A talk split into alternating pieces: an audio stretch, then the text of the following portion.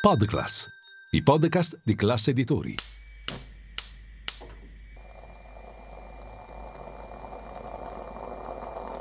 Buongiorno dal gruppo Classe Editori. Io sono Massimo Brugnone. Oggi è lunedì 26 giugno e queste sono notizie a colazione, quelle di cui hai bisogno per iniziare al meglio la tua giornata.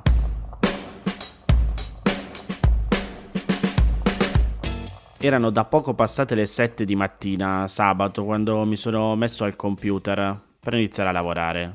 E nella chat di redazione Rossella Savoiardo scrive Incomincio ad aprire un pezzo sulla Russia perché sta succedendo un casino. Quel casino è quello di cui sicuramente tutti avete sentito parlare. E allora, dopo un po', abbiamo pensato, bene, forse dobbiamo scrivere un pezzo su cos'è la Wagner e quando è nata questa brigata russa. Ve lo vado a leggere. Fondato in Russia nel 2013, il gruppo Wagner è ufficialmente una società militare privata, ma ha stretti rapporti con gli apparati di sicurezza russi, a partire dall'intelligence. Si stima che avesse fino a 50.000 uomini a combattere in Ucraina dopo l'invasione del 2022, anche se ha subito moltissime perdite. La milizia è nata in seguito dello scioglimento per una serie di scandali degli Slavonic Corps. Non so se l'ho letto bene, sicuramente sbaglierò un sacco di pronunce e accenti in questa puntata, però vi chiedo perdono. Comunque, Slavonic Corps è un'altra compagnia militare privata che operava in Siria offrendo servizi di sicurezza ai russi. Il nome Wagner proviene dal compositore tedesco e fu scelto dal suo primo leader, Dmitry Utkin, un ex ufficiale dell'intelligence militare del GRU, perché così veniva chiamato in codice per la sua passione per l'estetica e le ideologie naziste. La legione segreta di Putin, o Brigata delle Tenebre, come è stata soprannominata negli anni, guarda al neonazismo e al neopaganesimo slavo che si è diffuso in Russia negli anni 70 e ha rapporti con gruppi di estrema destra in Russia e in Europa si stima che più dell'80% della milizia sia stato reclutato nelle carceri, il resto è costituito da mercenari. Gli elementi più esperti sono veterani congedati dalle forze di sicurezza e dall'intelligence russa, ma anche ex militari di paesi slavi come la Serbia. Per l'addestramento, in un centro molto vicino alla base del GRU, e per gli armamenti sono paragonabili ai migliori omologhi occidentali, come i contractor americani. La Wagner è stata impiegata per la prima volta durante la guerra del Donbass tra il 2014 e il 2015 a sostegno delle forze separatiste nel Donetsk e Lugansk. Poi la milizia ha combattuto in Libia, Siria, Mali, fino all'invasione dell'Ucraina del febbraio 2022. Qui, nei primi mesi del conflitto, avrebbe tentato più volte di organizzare l'assassinio del presidente Zelensky, il Cremlino ha usato la Wagner come un'armata privata per partecipare sotto copertura o per aumentare comunque la presenza militare nei conflitti, minimizzando le perdite ufficiali e salvaguardando così il sostegno popolare. In diversi teatri i miliziani sono stati accusati di crimini di guerra come torture o stupri. Mosca spenderebbe fino a 100 milioni di dollari, che vuol dire 90 milioni di euro al mese, per mantenere la forza mercenaria. Anche se il governo non ha legami ufficiali con il gruppo Wagner, la Duma, cioè la Camera Bassa del Parlamento, ha approvato una legge che punisce fino a 15 anni di carcere chiunque venga sorpreso a screditare i gruppi di volontari che combattono in Ucraina. Il gruppo mercenario ha molti rivali tra i vertici militari russi, a partire dal ministro della difesa, Sergei Shoigu e da Valery Gerasimov, capo dello Stato Maggiore delle Forze Armate russe e architetto della guerra in Ucraina. Con l'invasione del 2022 la Wagner ha accentuato la sua autonomia da Mosca e viene vista dai russi come un'organizzazione patriottica che si contrappone agli oligarchi.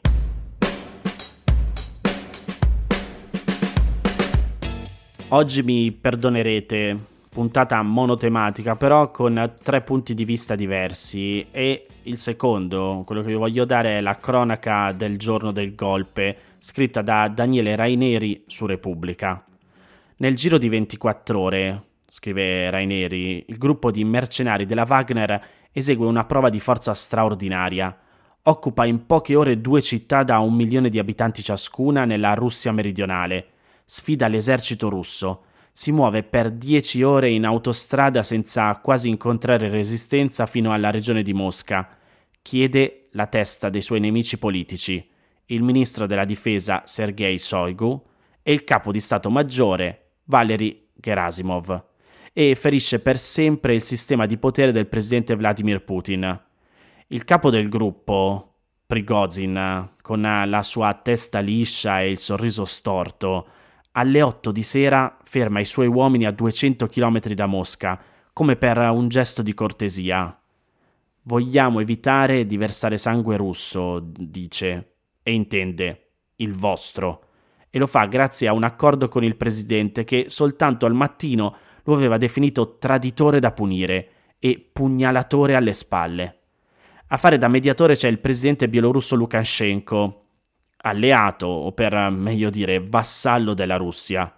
Al tramonto, Prigozhin passa da rinnegato a nuovo uomo forte del paese, capace di fare pubblicamente quello che nessuno aveva mai fatto in vent'anni di storia russa, condizionare Putin.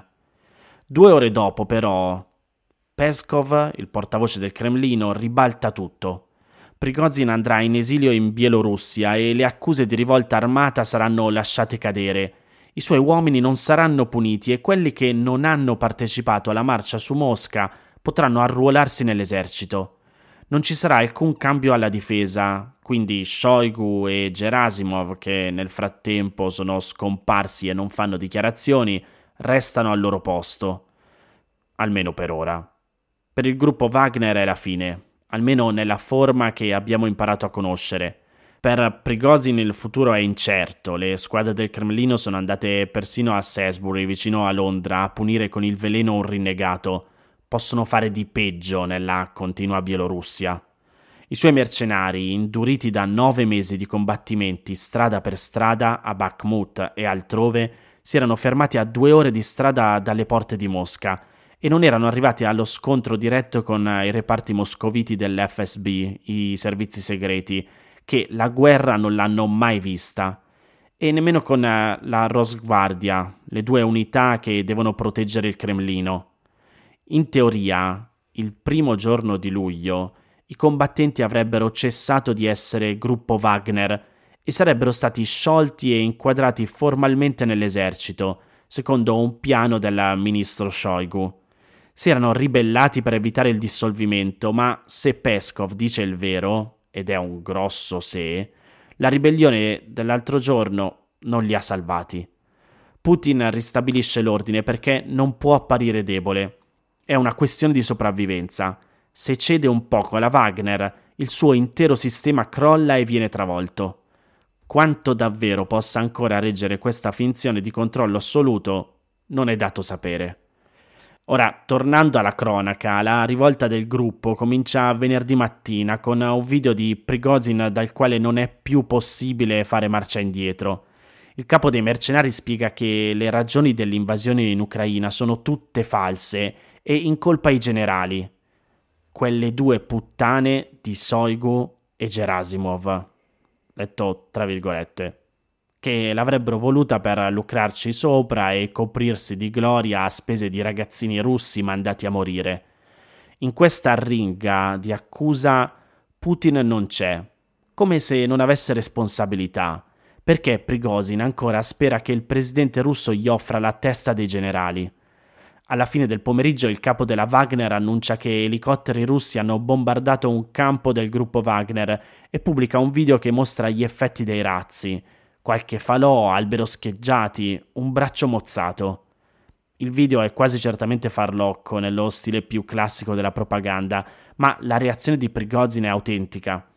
Ordina a 25.000 combattenti di abbandonare le retrovie di Bakhmut nel Donbass e di marciare su Rostov, la città della Russia meridionale da dove il ministro Soigo in teoria dirige i raid punitivi contro il gruppo Wagner. Poco dopo l'alba i combattenti di Prigozhin scivolano dentro Rostov senza sparare un colpo e occupano gli edifici strategici, il comando della polizia locale e della polizia regionale, quello dell'intelligence e soprattutto il quartier generale del distretto militare sud, da dove i generali dirigono la guerra nel Donbass. Uomini a volto coperto piazzano blindati e mine agli incroci delle strade. Sembra l'occupazione della Crimea da parte dei putinisti nel 2014, ma questa volta tocca ai putinisti il ruolo delle vittime colte di sorpresa. L'operazione ha l'aria di essere stata preparata con molto anticipo. Un ufficiale del gruppo Wagner spiega sul canale Telegram di Gulago, una testata indipendente russa, che ci sono voluti due mesi Mentre a maggio e aprile Prigozhin mentiva e pubblicava video per accusare Soigu e Gerasimov di non dargli abbastanza munizioni e creava il mito del tradimento dei generali a spese dei combattenti, la prima e la settima squadra d'assalto della Wagner facevano incetta di missili portatili terra-aria e di missili Javelins contro carro catturati agli ucraini. La presa di Rostov è una perdita irrimediabile per il ministro della difesa russo, che non ha le risorse e la voglia per una battaglia fratricida nelle strade di una città russa per snidare migliaia di veterani. Ha tre ore soltanto di macchina dal fronte dove i soldati ucraini spingono la controffensiva. Che tempismo. Anche su questo si basa l'azzardo di Prigozhin, che è arrivato così in alto perché è un calcolatore.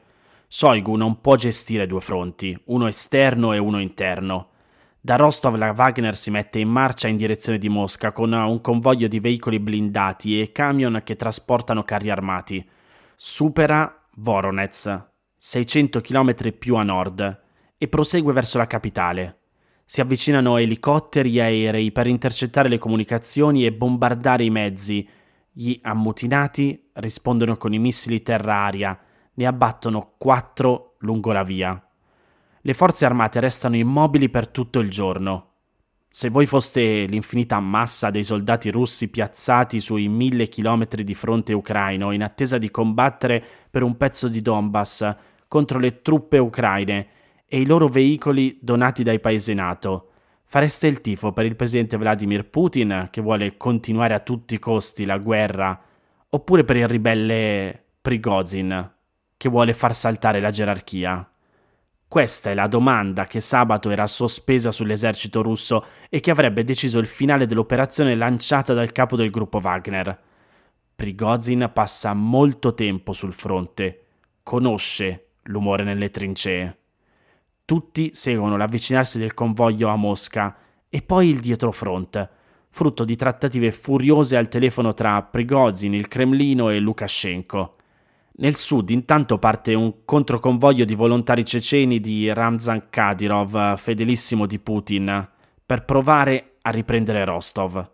Ma i mezzi restano imbottigliati nel traffico, i ceceni non ottengono nulla e alla sera sono gli stessi uomini della Wagner ad abbandonare la città, fra grandi pacche sulle spalle e gesti di vittoria, con l'impressione di avere vinto.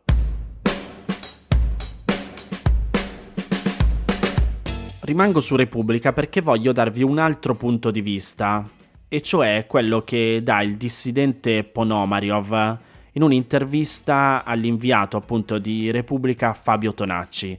Secondo lui non c'è stato nessun golpe, è stata tutta una messa in scena. Ma a quale scopo? gli chiede appunto Fabio Tonacci. Lui risponde così: Putin aveva bisogno di creare una minaccia per fare pulizia di alcune elite russe diventate troppo orientate all'opposizione, perché si sono convinte che la situazione in Ucraina non stia andando secondo i piani e che lui stia fallendo.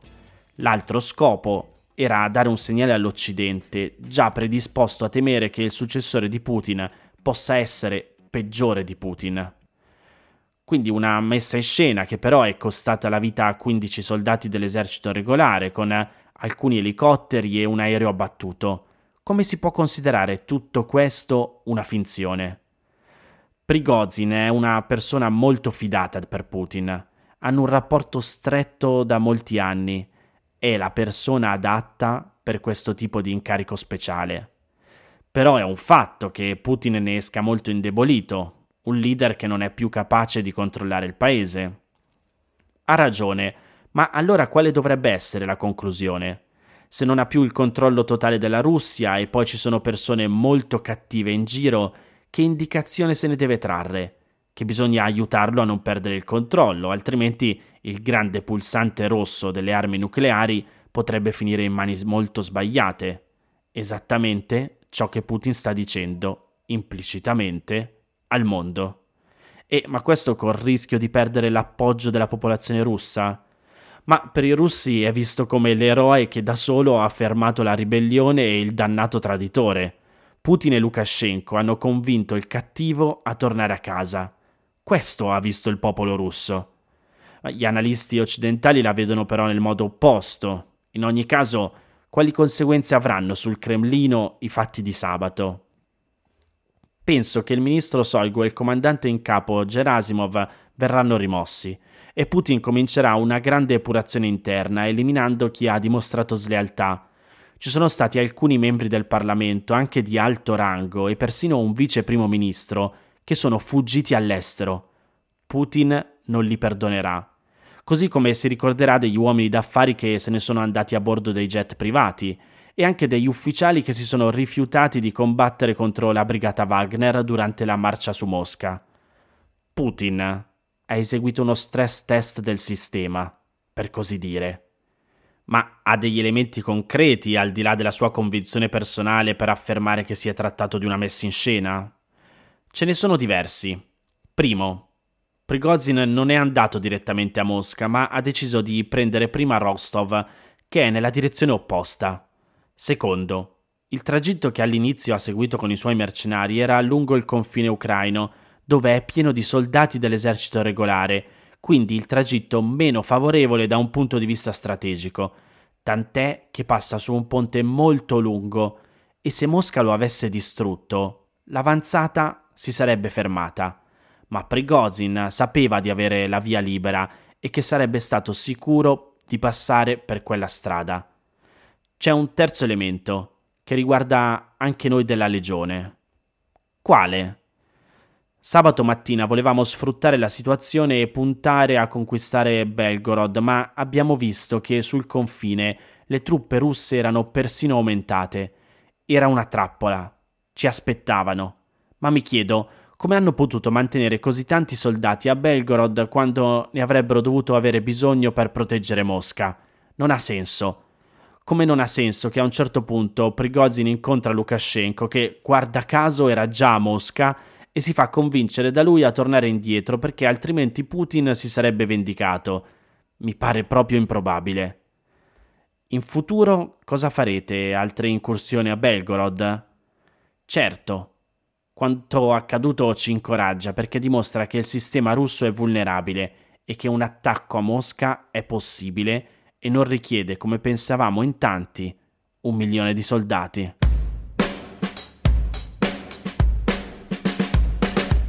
Queste erano le notizie a colazione di oggi. Se volete suggerirmi alcune notizie o mandarmi i vostri commenti su quelle trattate, potete scrivermi all'indirizzo notiziacolazione.it.